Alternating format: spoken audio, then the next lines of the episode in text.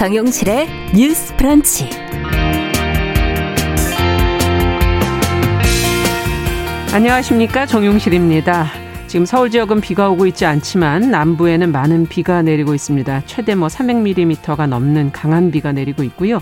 일부 지역에 홍수주의보가 지금 발효돼 있습니다. 철저한 대비가 필요할 것 같고요. 관련된 소식이 새롭게 들어오는 게 있다면 저희가 전해드리도록 하겠습니다. 자, 국회 상임위 가운데 법제사법위원회 어, 법안을 본회의에 상정하기 위한 마지막 관문으로 사실상의 상원의 역할을 하는 곳이라고 할 수 있는데요. 그런 만큼 법사위원장을 어느 당 소속의 의원이 맡을지를 두고서 원 구성을 할 때마다 여야가 기싸움을 벌이고 있죠. 민주당이 어제 이제 원 구성 협상 카드로 법사위 권한을 제한하자는 법안을 발의를 했습니다. 상대 편이 가지면 불편하고 우리 편이 차지하면 유리한 이 법사위의 권한 줄인다면은 좀 어, 양쪽의 사이가 편안해질 수 있을까요? 자 잠시 뒤에 함께 고민해 보겠습니다.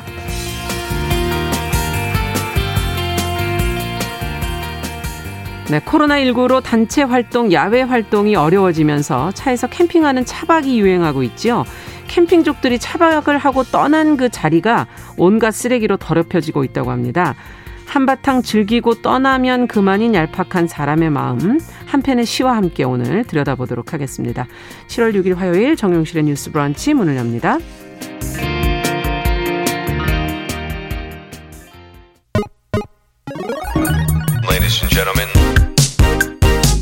새로운 시각으로 세상을 봅니다. 정용실의 뉴스 브런치 뉴스픽. 네, 오늘도 첫 코너 뉴스픽으로 시작을 하겠습니다. 화요일과 목요일은 이 두 분과 함께하고 있습니다. 신보라 국민의힘 전 의원 안녕하십니까? 네, 안녕하세요. 네, 정은혜 더불어민주당 전 의원 안녕하십니까? 네, 안녕하십니까? 네. 자, 오늘 두 분과 함께 법사위에 관한 얘기를 좀 해보려고 하는데, 양당의 입장에서 지금 여기서도 팽팽하지 않을까 하는 예상이 되고요. 지금 원구성 협상에 지금 계속 어려움을 겪고 있어요, 여야가. 아, 민주당이 지금 법사위 게이트키퍼 권한을 좀 없애는 법안을 지금 발의했다고 하는데, 네. 어떤 법안인지 그 내용을 한번 들어보고, 양당의 입장을 한번 두 분께서 좀 얘기를 해 주시죠. 정은혜 의원께서 좀 정리해 주시겠어요? 네. 사실 저는 이 법안은 여야가 모두가 좀 동의하지 않을까라는 음. 생각을 하고 있는데요.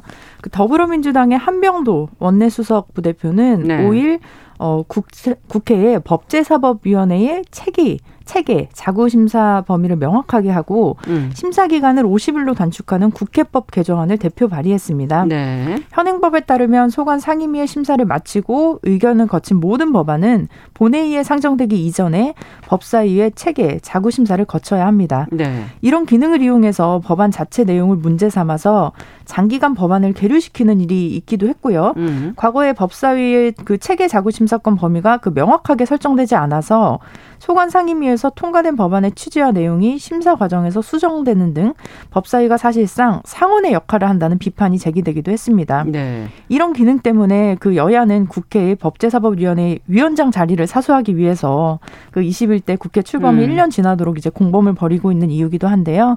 그 한병도 의원이 제출한 개정안에 따르면 법사위가 법률 형식, 용어만을 정비하도록 하고 법안의 목적과 정책적 내용은 심사할 수 없도록 했습니다. 음. 또한 법사위가 50일 이내에 심사를 마치지 않으면 소관 상임위에서 제적의원 과반수의 찬성을 통해 국회의장에게 본회의 부의를 요구할 수 있도록 했는데요. 네. 그한 원내 부석 원내 수석 부대표는 그 이제까지 법사위가 체계 자구 심사라는 본연의 역할을 넘어 법안의 기본 취지와 내용을 바꾸는 등 옥상옥 기능을 해온 것이 사실이다. 그러면서 7월에 국회 처리를 목표로 진행할 것이다라고 말했습니다. 음, 네.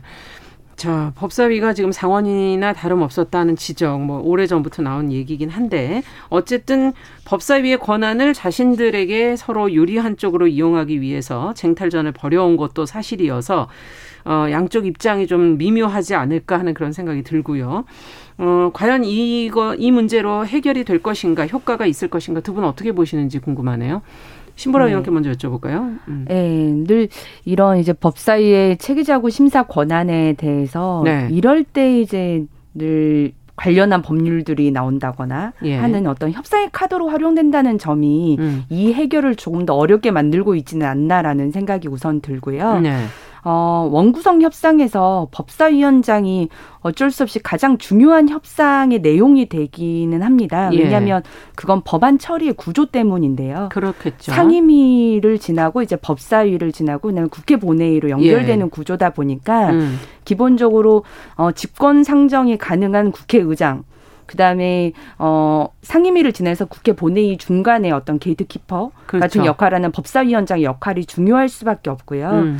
그런 점에서 국회는 관행, 관행상 혹은 관례상 음. 국회의장과 법사위원장을 한쪽 당에 몰아준 적이 없습니다. 음. 그래서 이제 이것이 견제와 균형의 정신을 발휘하기 위해서라도 네. 어 예컨대 국회의장이 국회의장을 여당 쪽에서 맡게 된다면 예. 법사위원장은 주로 야당 쪽에서 맡게 되는 것이 한 17대 국회 때부터 이렇게 음. 어, 만들어 좀 만들어 온 관례 어, 같은 것이었죠. 예. 그래서 어, 국회의장과 법사위원장을 한 정당이 독식한 건 이제 17대 국회 이후 21대 국회가 처음입니다. 네. 어, 그래서 어 21대 국회에 와서 그때 이제 민주당이 180석이나 되는 이제 거대 의석을 기반으로 네. 국회의장과 법사위원장을 모두 가져가겠다고 음. 한 것이죠. 그래서 그때 21대 국회 때도 어, 원구성 초반에 그럴 거면 음. 무슨 의미가 있냐. 말하자면 국회의장의 직권상정도 다 가능해. 법사위를 통해서 모든 음. 법률을 다 통과시킬 수도 있어. 음. 그렇다고 하면 상임위에서 그 법률 심사를 위원장이 하게 된다고 해도 그게 무슨 의미가 있겠느냐 음. 하면서 모든 상임위원장까지를 거부하게 음. 어, 됐던 것입니다. 네. 그래서 지금 원구성 협상에 있어서 야당이 강조하는 건 저는 원칙이라는 부분인 것 같아요. 음. 다시 견제와 균형의 원리를 정상화하자. 그래서 민주당이 법사위원장을 절대 양보 못하겠다는 그 주장 자체를 예. 철회하지 않는 것이 문제다라고 음. 보여지고요. 두 번째로는 제가 아까 처음에 말씀드렸던 것처럼 법사위 책 체계자구 심사 권한을 폐지하거나 축소하자는 것이 예. 대부분 정치적 이유로 발휘되는 경향이 많이 있습니다. 네. 예컨대 주로 여당일 때 어, 여당이 이제 어, 정부 여당이 있을 경우 예. 법사위원장을 대체적으로 야당이, 야당이 맡아왔기 때문에 네. 늘 발목 잡기를 주로 한다. 예. 특히나 이제 정부가 추진하고 싶어하는 법률들을 음, 법사위가 어, 발목을 잡고 있기 때문에 여당 의원들이 주로 많이 음. 발의를 해왔던 음. 모습들이 있었던 거죠. 그런 맥락에서 조금 어, 이게 협상의 카드로서 또 등장하게 된 것이 음. 이, 이 자구 체계자구 심사가 그래서 어떤 문제가 있고 만약 문제가 음. 있다면 어떻게 극복할 것인지 혹은 음. 장점이 있다면 그 장점을 어떻게 살릴 것인지에 대한 실질적인 논의를 방해하고에 되는 음. 문제도 있다고 보여집니다. 네. 그리고 이제 이게 21대 초반에도 실은 어 문제가 됐어서 네. 어 얘기가 됐어서 당시 그때 주호영 원내대표가 반대 의사를 명확히 하긴 했었는데요. 예. 그때 이제 원구성 협상 당시에도 이게 수면 위에 올라 있었던 논의라서 음. 많은 언론들이 그럼 진짜 체계자구 심사 권한이 문제가 있었느냐를 여러 분석을 했었는데요. 예. 그런 분석 중에 하나를 살펴보니까 예. 20대 국회 마지막 본회의를 통과한 법안 한 500여 건을 분석을 해봤더니 예. 상임위 안을 원안 법사위에서 원안 가결한 게 42.3% 음. 그리고 수정 가결 법안은 57.7%였는데요. 네. 그 수정 가결 법안 중에 경미한 자구 수정이 절반. 음. 그다음에 기존법 이나 이런 걸 충돌을 해서 정합성을 심사해서 살펴본 게 41.9%였다는 겁니다. 네. 근데 이제 정합성 심사 과정에서 뭐 그 특정 심사를 이렇게 발목 잡았다던가 음. 법사위에 300일 이상 잡아둔 법안은 음. 단 다섯 건이었다고 하더라고요. 음. 그런데 이 다섯 건이 진짜 가장 크게 부각이 되기 때문에 네. 이것을 가지고 체계자구 심사 권한이 너무 과도하게 이제 음. 뭐 되고 있다라고 이제 부각이 됐던 것이죠. 네. 그렇기 때문에 어 일정 정도 체계적인 심사 권한에 대한 장점도 있고 음. 여기에 단점도 있는 거 아닙니까? 예, 맞습니다. 음. 그렇기 때문에 양면성이 존재하는데 네. 그 양면성을 이유로 체계적인 심사 권한 자체를 아예 폐지하는 건 지금 한국의 어떤 국회 어 심사의 체계상에 음. 봤을 때는 뭐 미국처럼 법제처에 있는 직원들이 있어서 그런 걸 위헌 법률 심사랄지 그런 걸 할수 네. 있는 상황도 아니고 어, 법사위가 유일하게 그걸 체계적으로 심사를 음, 할수 있는 기구인데 그걸 대체하기는 지금 현실상 좀 어려운 것 아니냐라고 음. 하는 그런 부분에 대한 분석으로도 좀 살펴볼 필요가 있다라는 네. 말씀을 드리고 싶고요. 예. 어, 그래서 저는 지금 현재 국민의힘에서는 원칙 법사위 자체에서 체계자구 심사 권한을 폐지하는 건 올바르지 않다는 원칙을 음. 갖고 있는 것 같습니다. 음. 다만 어, 협상상 법사위를 법제위와 사법위로 분리시킨 후에 음. 법제위원장을 야당 몫으로 배정한다면 음. 그거는 또 한번 논의해 볼 수는 있다 이런 네. 입장인 거 법제위와 사법위로 나눠진다면 역할이 어떻게 나눠지게 되는 걸까요? 어, 법제위가 음. 체계자구 심사 권한을 갖게 되는 거고요. 사법위는. 사법위는 원래 사법위원회 원래 갖고 있는 그러니까 음. 법제사법위원회의 상임위에 음. 원래 갖고 있는 기능을 심사하는 네. 그런 기능으로 두 개로 알겠습니다. 나뉘는 것이죠. 네. 지금 논리적으로 하나하나 네. 지금 얘기를 해주셨는데 정은혜 의원께서는 어떻게 보세요? 어, 우리 신보라님도 뭐 국회에 예. 계셨지만 법사위라는 게 우리가 음. 법사위 음. 사를 죽을 사자를 쓰기도 해요. 음. 그래서 법이, 법이 죽는 위원회다. 네, 그래서 지금 사실 예. 각 상임위에서 굉장히 법안들을 정말 음. 심사숙고해서 법안 소위에서 또 예산 소위에서 이렇게 또 확 해서 통과를 시키면. 음. 이제 법사위에서 계속 계류가 되고 통과되지 않거나 음. 어 정말 아예 굉장히 중요한 법들도 통과되지 않는 경우들이 많거든요. 어, 그렇기 때문에 법이 어, 제대로 통과되지 못하고 그렇게 소멸되는 그런 기능을 하는데 어, 말씀하신 대로 저도 그 법제위원회와 사법위원회 분리하는 것도 한 방법이 될 수 있다고 생각을 합니다. 그럼에도 불구하고 이제 그 윤호중 그 원내대표가 얘기를 했던 것이 뭐 저도 굉장히 공감하는데 과거에는 법사위원장을 야당이 주로 맡았어요. 예. 근데 그러다 보니까 이제 식물국회 그러니까 법이 통과가 안 되는 거죠. 식물 국회가 되고 어 그러다 보니 또 이제 국회 선진화법이 만들어지고 나서는 패스트 트랙이 또 생기고 또 동물 국회가 됐다는 거죠. 그래서 음. 이게 20대 국회의 교훈이라고도 볼 수 있고, 네. 그래서 아마도 과거에 그 20대 국회 말을 아마 국민 여러분들도 기억하실 것 같습니다. 그때 패스트 트랙도 있었고 법안들이 통과가 되지 않아서 굉장히 답답했던 문제들이 있었는데, 네. 뭐 민식이법이나 이제 유치원 3법 같은 경우도 이제 통과가 계속 안 되다가, 예. 네, 결국에는 그래서 아마 국민 여러분 들이 21대에서 우리 당에게 180석을 만들어 주신 것이 아닌가. 음. 정말 시원하게 법 한번 통과해 봐라. 특히 민생 법들은 통과해 봐라라는 음. 것이 아니었나 싶기도 한데요. 지금 사실 법사위 같은 경우는 또 인기 상임위도 아니에요. 그렇겠죠. 보면은 예. 20대 국회 인기 상임위는 뭐 1위부터 말씀을 드리면 국토위, 음. 교문위, 음. 산자위, 음. 정무위, 농해수위, 뭐 기재위 이렇게 되는데 네. 실제로 법사위는 거의 꼴찌에서 2, 3위를 다투는데 영향력이 있는 위원회가 네. 더 앞에 순위로 돼 있군요. 그렇죠. 예. 그게 특히 그 인기 있는 상임위들은 이제 지역 주민들에게 실제로 도움이 되고 예. 본인이 의정 활동으로서 결과를 낼 수 있다면 법사위 같은 경우는 어떻게 보면 뭐 매스컴의 주목은 많이 받을 수 있겠죠. 그래서 음. 전국적인 인지도는 늘릴 수 있겠지만 실제로 그 여야가 정부적인 이해관계에 따라서 이제 극한의 대립을 하는 곳이기도 하거든요. 네. 굉장히 싸우는 장면을 많이 볼 수 있는 게 법사위이기도 맞아요. 합니다. 음. 어, 이런 상황에서 지금 법사위원장이라는 그 직책을 가지고 좀 사실 야당에서는 많이 요구를 하고 있는데 네. 그 윤호중 원내대표도 이제 어, 흥정 대상이 아니다 이렇게까지 또 말씀을 하셨어요. 이제 그 이유가 뭐냐면 우리 지금 더불어민주당에서는 법사위원장을 제외한 일곱 개 상임위원장 자리를 이제 돌려주겠다고 말을 했거든요. 예. 그래서 지금 과거에 어 지금 가지지 못했던 그 상임위원장들을 어 이렇게 내놓고 그런 중재안을 내놓기도 했는데 지금 중요한 것이 우리가 코로나 위기로 인해서 또 33조 가량의 이제 추경 추경을 해야 되거든요. 예. 근데 지금 야당이 이제 그 추경을 담당할 그 예산결산 특별위원장 선출에 의해서도 또 합의를 하지 않고 있고 그래서 뭐 추경도 지금 못 하고 있는 상황이고 네. 그렇다면 계속 법사위원장 한 자리를 달라고 하면서 뭐 국민의 지금 민생의 발목을 잡고 추경도 하지 못하고 그리고 다른 상임위장을 또 준다고 해도 그 부분도 받지 않는다고 하고 네. 이런 식으로 해서 계속 그 국회에 그 발목을 잡고 있다는 거죠. 네. 그렇다면 저는 사실 법사위원장은 뭐 여당이 해도 되고 야당이 해도 되고 좀 상관이 없다고 생각을 합니다. 그래서 저는 한병도 그 원내수석 부대표의 이 법안에 찬성을 하는데요. 음. 어, 과거에 법사위가 가졌던 그 권한 이것들을 좀 제한을 시켜서 법사위가 그 간단하게 정말 말씀하신 법제처 같은 경우도 뭐 기능을 못 한다고 하셨지만 예. 그 국회 법제처도 요즘은 굉장히 좀 규모가 커지고 있는 상황이거든요. 예. 물론 그 직원분들의 업무가 굉장히 과도하다고 듣긴 했어요. 그래서 음. 특히 법률이 이제 위헌적 요소가 있는지 그리고 음. 다른 법들과 충돌이 있는지 이런 것들을 판단해야 되는데 사실 예. 이거는 굉장히 테크니컬한 부분이에요. 예. 기술적인 부분이고 어떻게 보면 정무적인 부분은 음. 아니거든요.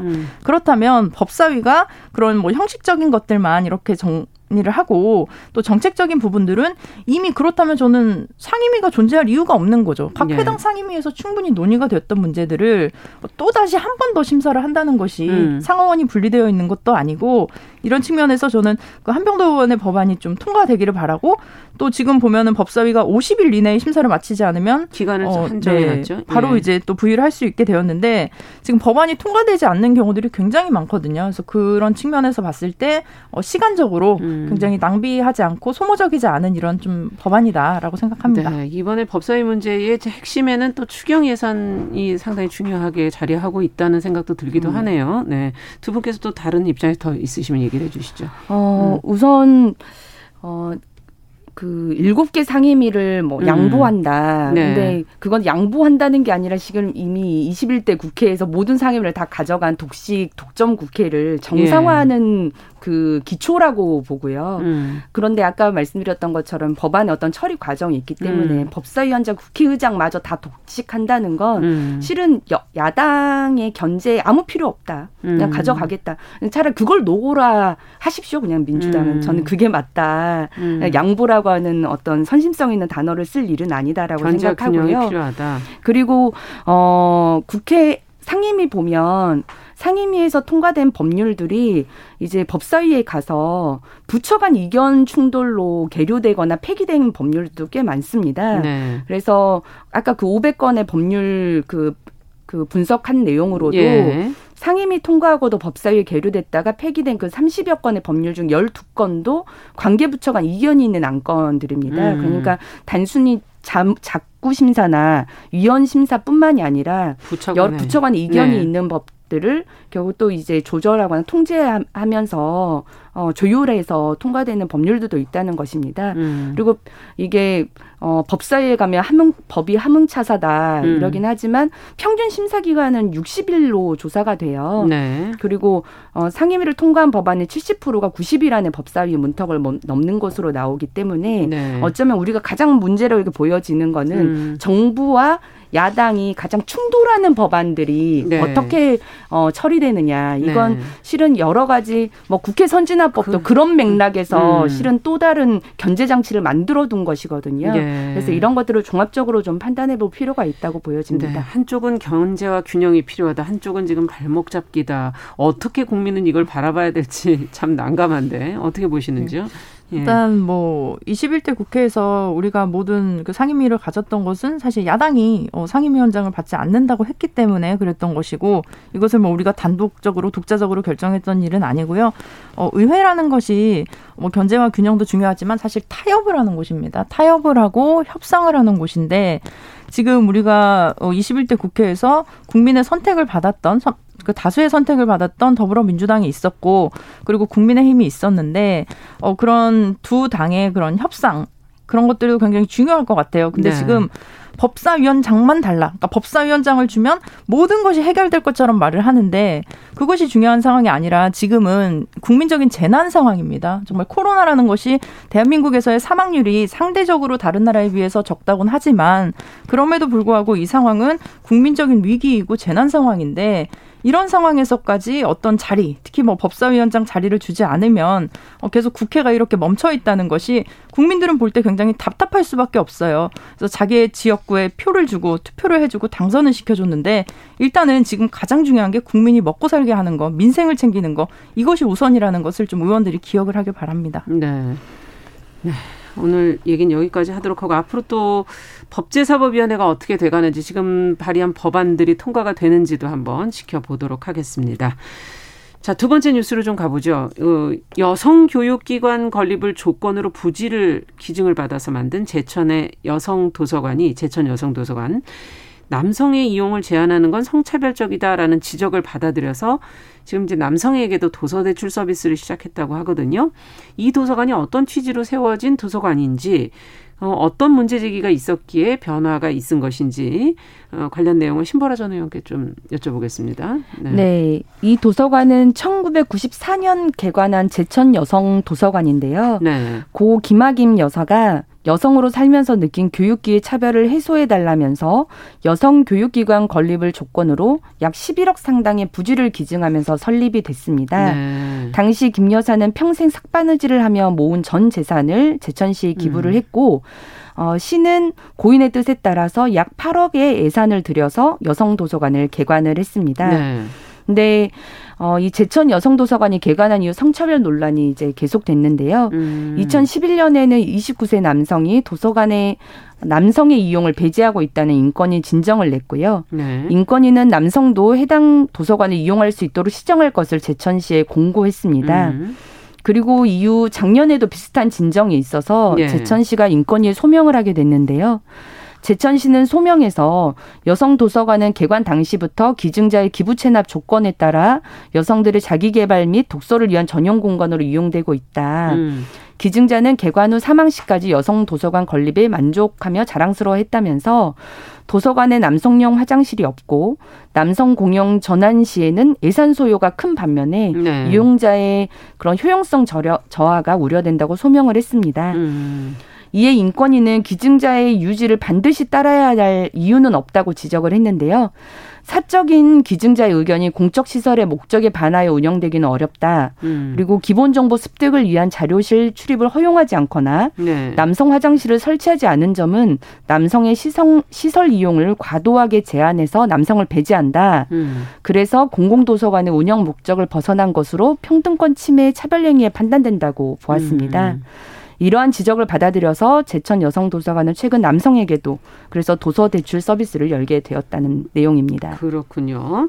어, 기증자가 내건 조건 설립 취지는 어, 분명하게 있는데 지금 이제 성차별 문제가 제기가 돼서 공공시설이기 때문에 남성도 이용할 수 있어야 한다 하는 그런 의견이 있었다는 거고 두 분은 어떻게 생각하시는지 어떻게 이걸 절충해서 어, 운영해 가야 한다고 음. 보시는지 어, 먼저 정은혜 의원께 좀 여쭤볼까요? 네, 그고 음. 김학임 여사님의 그런 정말 순수하고 정말 열정적이었던 그 의도는 굉장히 저는 어 우리가 박수를 보내야 된다고 생각을 합니다. 네. 그분이 말씀을 하셨던 게 여성들이 공부할 수 있는 공간을 만들어 달라 음. 그렇게 말씀을 하셨다고 해요. 왜냐하면 여성으로 살면서 느낀 교육 기회의 음. 박탈, 그런 음. 차별 이런 것들을 많이 느끼셨고 본인은 바느질을 하셨지만 어, 다른 여성들에게는 그런 교육의 기회를 주겠다고 해서 음. 이게 94년에 완공이 됐는데 보면 11억이라고 하면 당시 11억은 굉장히 큰 돈이라고 그렇죠. 볼수 있거든요. 예. 사실은 거의 뭐 음. 제가 봤을 때는 자자손손 되게 장, 그 돈을 네. 가지고 살았다면 되게 음. 부유하게 살 수 있는 돈인데 그럼에도 불구하고 그 소중한 돈을 이렇게 여성들을 위한 공간을 마련하라고 제, 주셨는데 음. 지금 보면 뭐 이달부터는 남성에게 도서 대출을 허용한다고 하지만 현재까지도 1층은 누구나 이용이 가능합니다. 그래서 남성도 아, 1층은 이용이 네. 가능하고요. 그리고 뭐 화장실이 없다 이런데 제가 확인해 보니까 화장실도 있어요. 그래서 아. 홈페이지에 보면 남성 화장실, 여성 화장실의 그 그림이 다 있고요. 예. 그리고 지금 보면은 뭐 근처에 도서관이 없다라고 말씀하시는 분들도 있는데 한 1.5km 근처에 이제 시립 도서관이 존재하기도 합니다. 그래서 음. 기증하신 분의 그런 목적, 취지, 의도 이런 것들을 저는 좀 계승하고 지켜야 한다고 생각하는데 음. 어 다만 이제 지금 시대가 좀 변했다고 말씀을 드릴 음. 수는 있어요. 요즘은 뭐 여성이라서 대학에 못 가고 뭐 여성이라서 뭐 음. 교육을 받지 못하고 고등 교육의 혜택이 뭐 음. 줄어드는 건 아니기 때문에 그렇다면 오히려 저는 그 김학인 할머니의 그 정신, 그 가치를 기리기 위해서는 예. 그 물리적으로 여성이 이 공간에 있는 것이 아니라 예. 여성을 위한 프로그램을 만들어야 한다고 생각을 아. 합니다. 그래서 특히 뭐 임신이나 육아, 뭐 태교 음. 이런 네. 프로그램들은 좀 특화되어서 만든다든지 음. 그리고 지금 보면 여성 관련된 책들이 굉장히 많다고 해요. 그래서 예. 이런 책들을 좀 늘려서 남성분들도 어, 여성에 관심 있는 분들은 음. 이곳에 와서 아, 이 도서관에는 여성 관련 책들이 많기 때문에 나도 여성을 이해하기 위해 서 아니면 또 학문적으로 음. 연구하기 위해서는 이 도서관에 가서 어, 그 책을 빌려보겠다라는 야. 식으로 이제는 그런 물리적인 것이 아니라 이렇게 프로그램이라든지 프로그램이나 서적의 특화 네, 그런 예. 것들이 굉장히 중요할 것 같고 예. 앞으로도 우리가 이 부분은 뭐 조금 더 이제 생각을 또 고민하고 해봐야겠지만 음. 일단 그 기본 취지는 저는 무조건 좀 살리는 것이 중요한 게 아닌가. 음. 그리고 그러면서 어, 남성과 여성은 이게 또 공존할 수 있는 그런 음. 분위기를 만들어야 하지 않을까 생각합니다. 네. 신부라 의원께서는 어떻게 생각하세요? 네, 저도 비슷한 맥락에 예. 동의하는데 아무래도 이 문제가 우선 뭐 헌법 장신이나 예. 법률과 원칙의 문제가 있습니다. 그래서 음. 기부 체납의 경우에는 조건을 붙일 수 없다는 또 법 조항이 있고요. 아.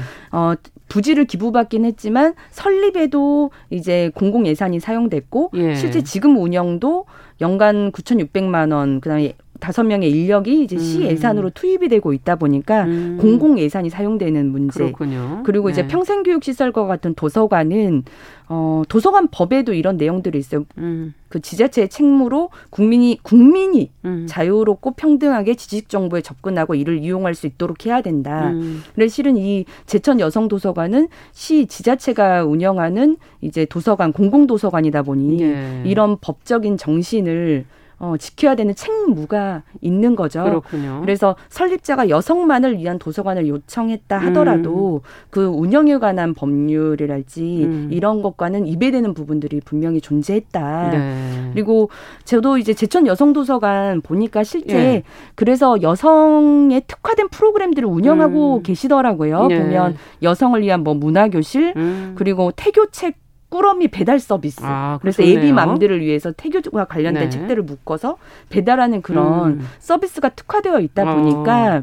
그런 애비 맘들의 여성분들이 음. 훨씬 더 다른 도서관보다 이 도서관을 아. 더잘 이용할 수 있게끔 하는 예. 그런 서비스를 보다 더 발달시킨다면 음. 굳이 출입을 남성에게 제한하지 않더라도 음. 더 많은 여성분들이 이 서비스를 활용할 수 있게 된다라고 네. 보고요.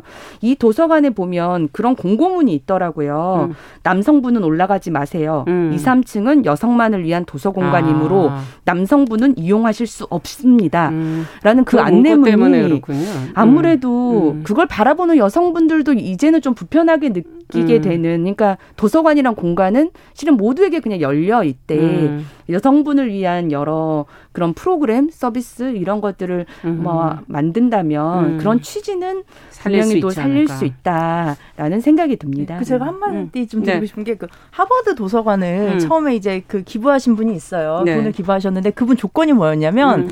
그 지금 있는 도서관의 층수를 늘리지 말아라. 음. 그게 조건이었어요. 네. 근데 그 아들이 이제 좀 사망을 하고 그런 상황에서 그 돈을 기부하셨는데 어 그러면서 지금 하버드는 어떻게 학교를 만들고 있냐면 지하로 땅을 팠습니다. 음. 그 고인이 아, 뜻은 층을, 위배하지 네, 않으면서 그 외관을 건들리지 말라는 그 뜻을 기렸거든요. 음. 그래서 아마도 지금도 김학임 할머니의 그 뜻을 기리는 것이 우리가 더 음. 중요할 것 같습니다. 네. 자, 두 분과 함께 오늘 뉴스픽 살펴봤습니다. 정은혜 신보라 전 의원과 함께 했습니다. 감사합니다. 네, 감사합니다. 감사합니다. 자, 정용실의 뉴스 브런치 듣고 계신 지금 시각 10시 32분이고요. 라디오 정보센터 뉴스 듣고 오죠. 국가인권위원회 새 위원장 후보로 송도환 법무법인 한결 대표 변호사, 안진 전남대 법학전문대학원 교수, 염형국 공익인권법재단 공관 변호사, 정강자 평화통일비전 사회적 대화 전국 시민회의 상임 공동의장 등 4명이 임명권자인 대통령에게 추천됐습니다. 대통령 직 속 사회적 대화기구인 경제사회 노동위원회는 오늘 근로시간 면제 심의위원회를 발족하고 제1차 전원회의를 개최했습니다. 이에 따라 노조가 유급 전임자의 근로시간 면제 타임오프 한도가 8년 만에 조정될 전망입니다.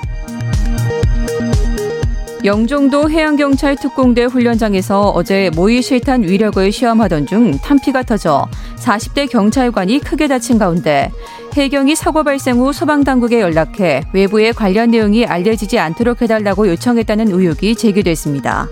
지금까지 정보센터 뉴스 정한나였습니다.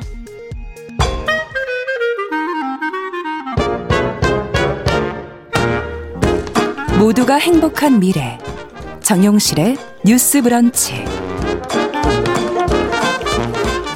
네, 정영실의 뉴스 브런치 듣고 계신 지금 시각 10시 34분입니다.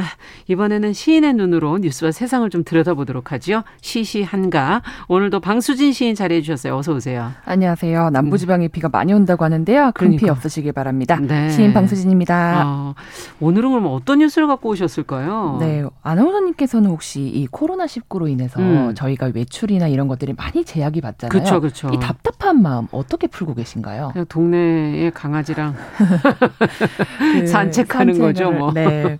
많은 분들이 이 코로나 19로 인해서 답답한 마음을 음. 이겨내기 위해 요즘에 캠핑을 해가지고 아, 차박을 많이들 하신다고 해요. 가족들끼리만. 네. 네. 근데 사실 이 차박 장소에 쓰레기를 막무가내로 버리고 가는 민폐족들이 많아서 주변 환경도 오염되고 어. 뒤처리를 하시는 분이 굉장히 몸살을 앓고 있다는 아, 그런 보도가 나왔군요. 네. 네. 사실 경치도 좋고 공기도 좋은 곳을 찾아가서 차박을 하는 음. 것은 문제가 되지 않는데 이곳에서 음식을 해 먹고 난 뒤에 가, 자기가 내놓은 쓰레기와 용병까지 심지어 음. 아무데나 버리고 가는 사람들이 있다는 거죠. 네. 사실 쓰레기를 수거하는 인력이 있기는 하지만 뭐 치우기가 좀 어려운 숲을 근처라든지 자갈밭이라든지 이런 애매한 곳에 버린 쓰레기들도 많기 때문에 아이고. 담당자분들께서 굉장히 어, 고심을 앓고 있다고 하는데요. 야 이런 건 어떻게 찾아서 정리를 하시나 진짜. 예. 그 찾는 것도 힘드시고 처리하는 것도 힘드시고 사실 이중고에 시달린다고 할 수 있는데요. 예. 차박 차박과 함께 요즘에 그 불멍이라고 하는 거 들어보셨나요? 불멍. 그러니까 불을 보면서 이렇게 흔히 말하는 멍을 때린다. 그러니까 즉 아무 생각을 하지 않는다라는 행위인데요. 예. 이걸 통해서 좀 사람들이 평소에 답답한 마음을 힐링을 하고 아, 있다고 불을 합니다. 켜, 불을 태, 피워놓고 피워놓고 불만 쳐다보고 있는 아. 거죠. 근데 이 불멍을 하고 나면 사실 그 자리가 굉장히 난장판이 될 수가 있는데 예. 그것을 또 치우지 않고 그냥 가시는 분들이 있어서 좀 이 주변 사람들한테 많은 피해를 주고 있는 상황에 대해서 지금 뉴스가 나오고 있다고 합니다. 네, 이게 보도가 될 정도면 이제 차박하시는 분들도 많고 이런 문제들이 이제 많이 드러난다는 얘기일 텐데. 맞습니다. 어, 차박을 하는 이유는 뭘까요? 아무래도 답답함? 앞서 말씀하신 코로나 때문에 맞습니다. 사실 예. 이 여행이나 외출 같은 것들이 제약이 받다 보니까 음. 이제 답답한 마음을 풀기 위해서 하는 것도 있을 것 같고 사실 무엇보다도 전염병의 공포로부터 해방을 할 수 있다는 음. 점이 가장 어, 긍정적인 면이 아닐까 싶어요.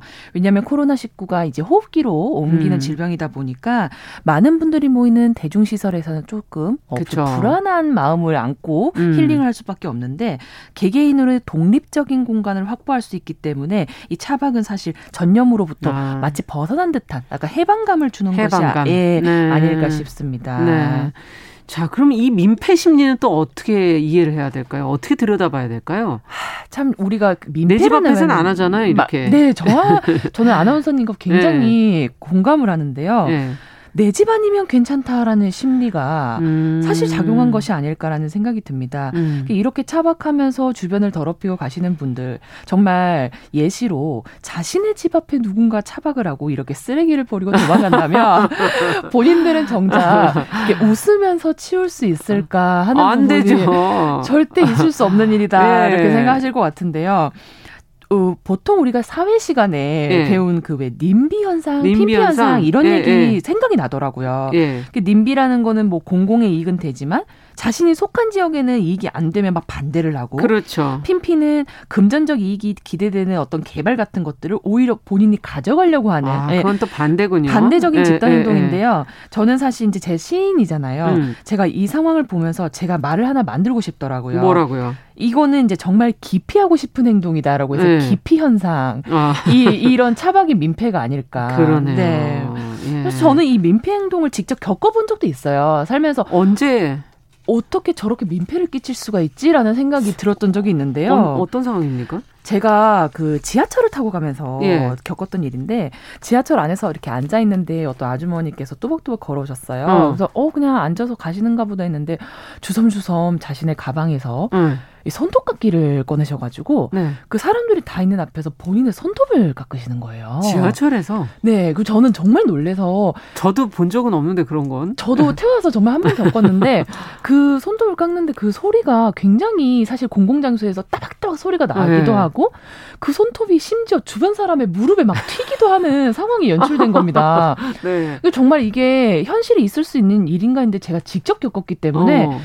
와, 뭐라고 한마디 안 하셨어요, 주변에서? 한마디 하고 싶었는데 참 그런 지점도 있더라고요. 이게 민폐를 끼쳤을 때 음. 내가 그 사람한테 과연 당당하게 이렇게 이거 민폐 아닙니까? 왜 이렇게 하세요? 음. 라고 얘기하는 지점도 어, 굉장히 조금 망설여지는 부분도 아. 있더라고요. 그래서 주변 사람들도 민폐라고 서로 쳐다보시기만 서로 쳐다보기만 하고 아. 사실 그분이 자리를 황급하게 떠나셨기 때문에 저희가 어떻게 뒤처리를 할 수도 없는 아. 굉장히 그런 씁쓸한 마음만 가지고 내렸던 기억이 나요. 그러네요. 지금 말씀을 듣다 보니까 야, 이런 민폐족은 다수는 아닐 텐데 어쨌든 다수의 기분을 나쁘게는 하는 거는 사실이구나 이런 생각이 들기도 하고 맞습니다. 그 화장실 가 보면은 뭐 아름다운 사람은 머문 자리도 아름답습니다. 이런 거 늘 써 있잖아요. 네. 화장실에 항상 붙어 있는 문구인데 이거는 어디에나 사실 해당이 되는구나.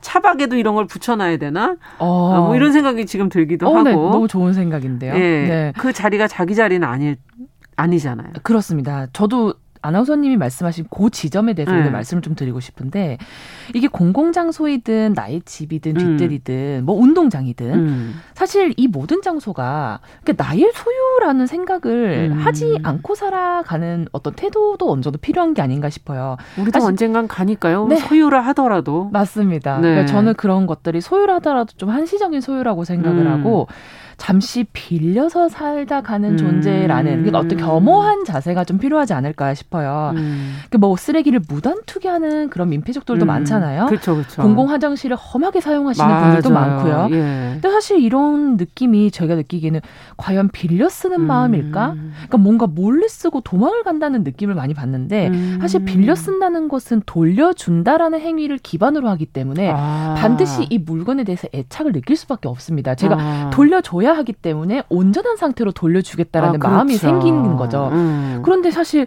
어, 그렇게 민폐를 끼치는 분들이 과연 돌려준다는 생각을 하실까? 음. 나 말고 다른 뒤 사용자들이 음. 어떤 마음일까라는 걸 과연 돌려준다는 의미로 음. 고민을 하실까라는 생각을 해보니까 참 그런 것들에 대해 빌렸음에 대한 감사함이 너무나 음. 없어진 거 아닌가.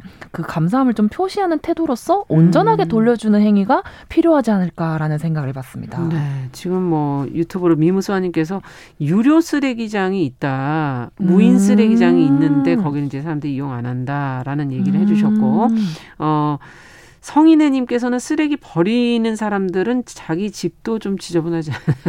이거는 뭐 제가 검증을 못 해봐서 뭐라고 말을 못 하겠네요. 네. 네, 4222번님께서는 정말 양심이 없다. 자기의 음. 행복을 위해서 이렇게 민폐를 끼쳐도 되는 것인가 이런 지적을 해 주셨습니다. 음. 참, 진짜 이렇게 이래서 결국은 폐쇄하는 곳들이 있다면서요? 아, 그럼요. 결국은 음. 이렇게 되는 거 아니에요? 이렇게 캠핑을 하다가 문제가 되니까 아예 폐쇄해 버리게 되는. 이러면 이용할 수 있는 공간도 줄어들게 되는 그렇습니다. 거고. 사실 예. 그런 음. 거 누구나 다 누리기 위해서 모두의 어떤 공공의 이익을 위해서 그렇죠. 만들어 준 곳이 나만 생각하다 보니까 모두가 누리지 못하게 되는 예. 아이러니가 발생하는 결국은 그리고 본인도 이용 못 하잖아요. 그럼요. 그 예. 피해가 고스란히 나한테 돌아온다는 생각을 못 하셨던 것 거죠. 같아요. 예. 정말 이게 너무 좋아하는 장, 여행 고수들은 여행 장소 안 알려주시더라고요. 맞습니다. 음. 비슷한 경험이 아마 있지 않을까 하는 생각이 들면서 예. 그럼 오늘은 어떤 시를 저희가 읽어볼까요? 네, 저희 이제 오늘 준비하는 시는 이제 천산병 시인의 귀천이라는 시인데 음. 많은 분들이 알고 계실 거예요. 근데 학창 시절에 이게 사실 저희가 어, 교과서적으로도 많이 배웠고 네. 이 작품을 우리가 흔히는 이제 청산병 시인께서 이제 아픈 삶을 이제 맞아요. 떠나시면서 어떤 생을 마치 하시면서 삶과 죽음에 대한 이야기를 나눈 이야기라고 알고 있는데요. 사실 시라는 것은 또 해석이 다양할 수가 있고 음. 오늘은 저는 좀 시시한가에서 다루었던 이 주제에 맞게 음. 좀 저만의 방식으로 해석을 해볼까 합니다. 네. 네 잠시 어, 낭독을 해보고 조금 그러죠. 더 어, 말씀드리도록 할게요.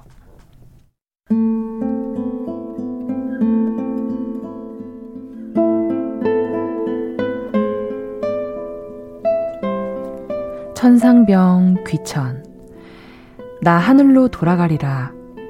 노을빛 함께 단둘이서 기슭에서 놀다가 구름 손짓하면은 나 하늘로 돌아가리라. 아름다운 이 세상 소풍 끝내는 날 가서 아름다웠다고 말하리라.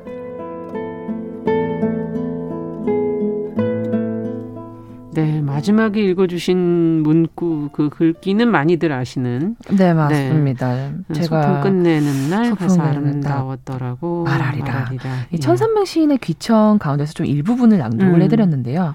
저희가 오늘 이 주제를 이야기하면서 저는 그런 생각이 들었어요. 음. 단순히 캠핑장을 넘어서 우리 삶 곳곳에서 음. 이 말씀드렸던 빌려 쓰는 마음이라는 음. 것을 가진다면 우리가 나중에 삶을 마무리할 때도 내 삶도 이 생 자체가 음. 아름다운 소풍이었다고 말할 수 음. 있으려면 우리가 주변을 소중히 하고 맞아요. 아끼는 마음을 가졌을 때 그것이 가능한 것이지 음. 돌아갔을 때 이 생이 쓰레기장이라고 말할 수가 없는 거 아니겠습니까? 그럼요. 네. 그래서 네. 그렇게 아름다운 세상 세상 어, 소풍이라고 얘기할 수 있으려면 우리가 빌려 쓰는 음. 마음, 소중히 하는 마음이 중요하지 않을까라고 그러네요. 생각해서 이 시를 준비해봤습니다. 네, 저 오늘 시시한과 방수진 시인과 함께 차박 민폐족들 얘기를 하면서 사람의 이기적인 마음을 어떻게 돌릴 수 있을지 한번 같이 생각해봤습니다. 방수진 시인 감사합니다. 감사합니다.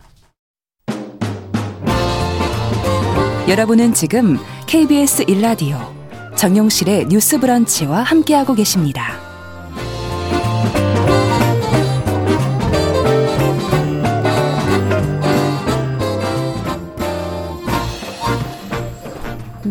정용실의 뉴스 브런치 듣고 계신 지금 시각 10시 45분입니다.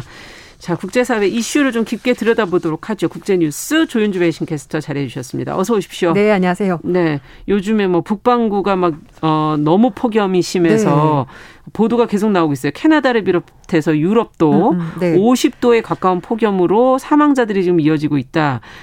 어떻게 된 거예요? 기후 변화 얘기 아니에요? 결국은 이건? 네, 음. 이제 이런 극단적인 기후가 자주 나타난다라는 얘기를 많은 전문가들이 하고 있고요. 네. 실제로 이런 현상이 벌어지고 있습니다. 그래서 오늘 제가 그 미국의 정치 전문 매체 폴리티코라고 있는데요. 예. 2일날 그 실어놓은 기사를 가져왔습니다. 음.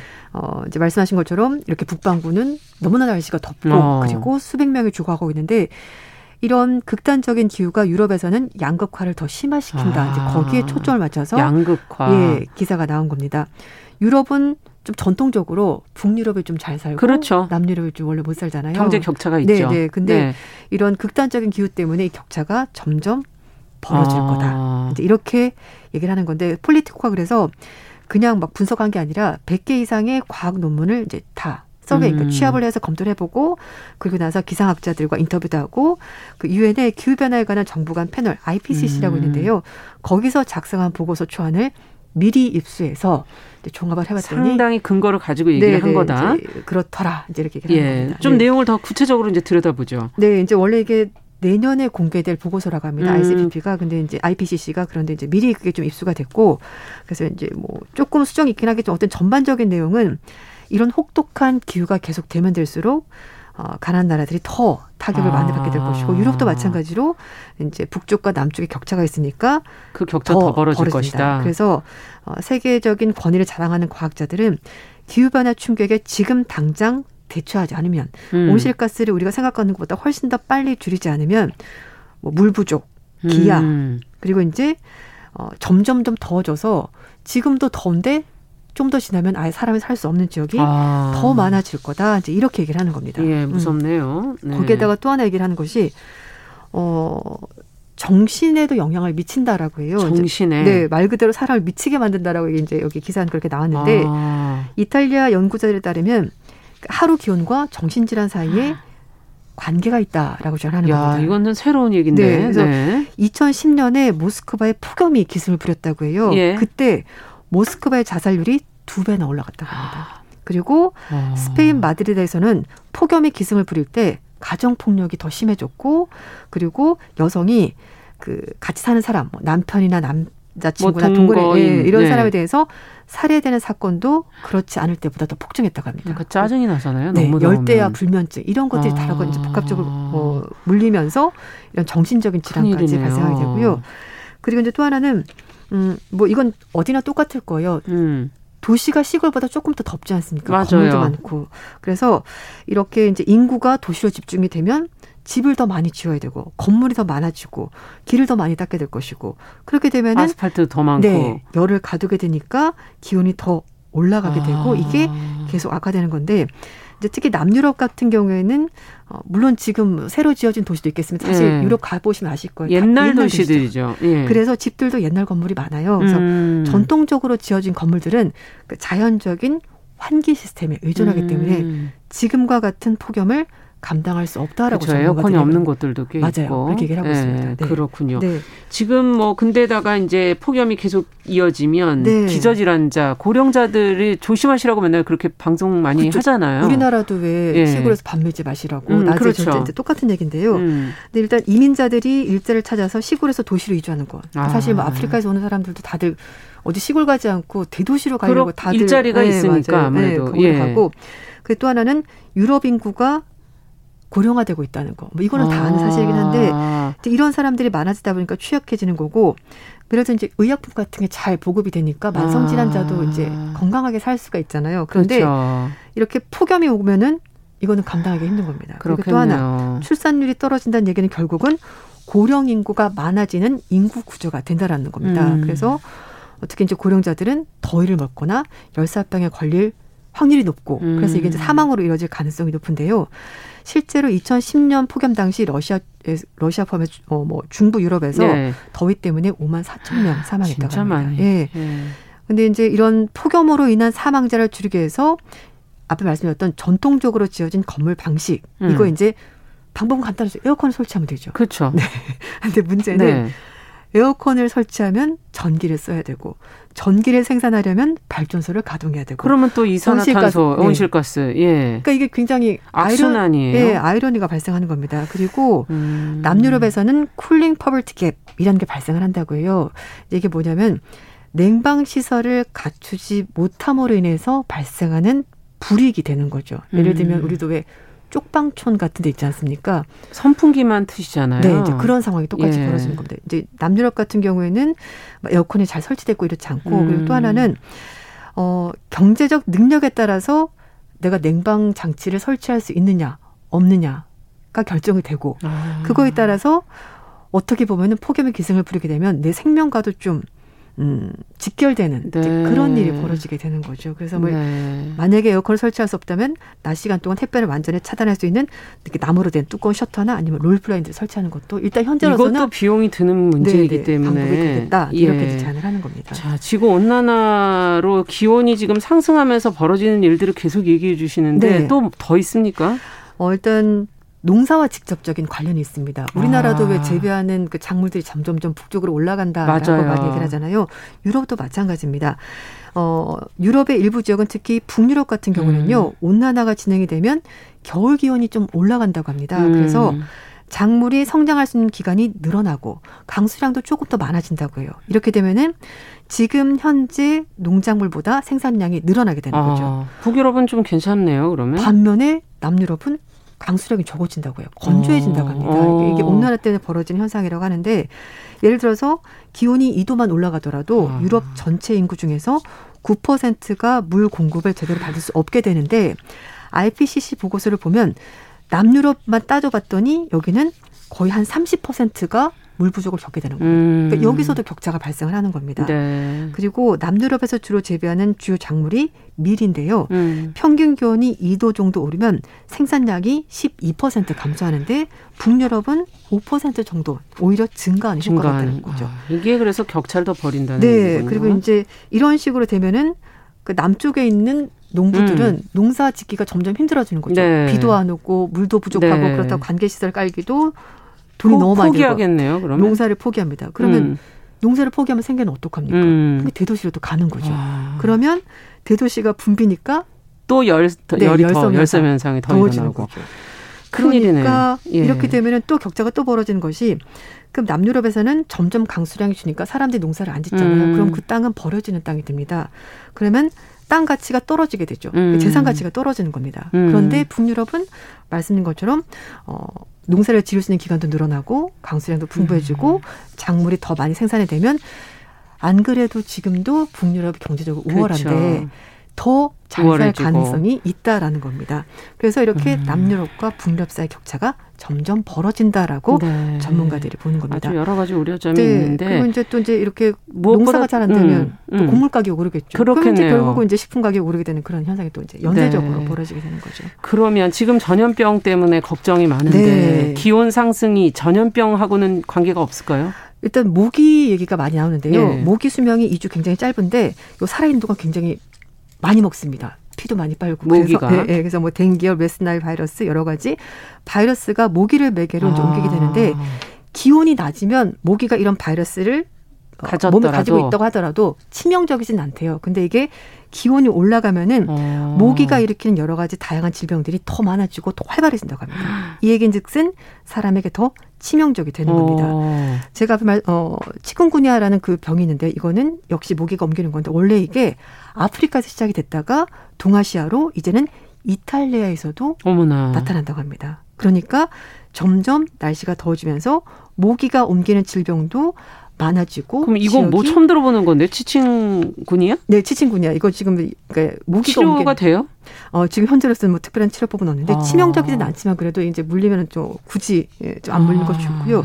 지금 현재 백신은 없고 치료제도 없는 상황이기 때문에 아. 가능하면 모기는 안 물리는 것이 좋습니다. 음. 어, 그리고 뭐 댕기열 웨스나이 바이러스로 2018년 후반기를 보더라도 유럽에서 180명 정도가 목숨을 잃었다고 하니까 야. 좀 무섭긴 하지만 조심할 필요가 있는 네, 그런 얘기가 그러네요. 정리를 한번 해보죠. 그렇다면. 그래서 이제 유럽 에서 이런 여러 가지 격차가 벌어지다 보니까 음. 전문가들은 결국은 음, 이런 것이 정치적인 혼란 이런 걸로 음. 번질 수가 있고 그렇기 때문에 결론은 결국 유럽에 조금 더 잘 사는 나라들이 남유럽 국가들의 농부를 지원한다든지 음. 취약계층 또는 이런 여러 가지 뭐 지구 온난화나 해수면 상승 때문에 피해를 볼 수 있는 지역의 사람들을 도와줄 수밖에 없다. 음. 그래야지만 유럽이 쪼개지지 않고 하나의 유럽 연합으로 음. 계속 유지하면서 살아갈 수가 있을 것 같다라고 네. 이제 그렇게 조언을 하고 있는 겁니다. 네. 음. 무엇보다 환경 문제도 같이 신경을 그럼요. 써야겠네요. 맞습니다. 예.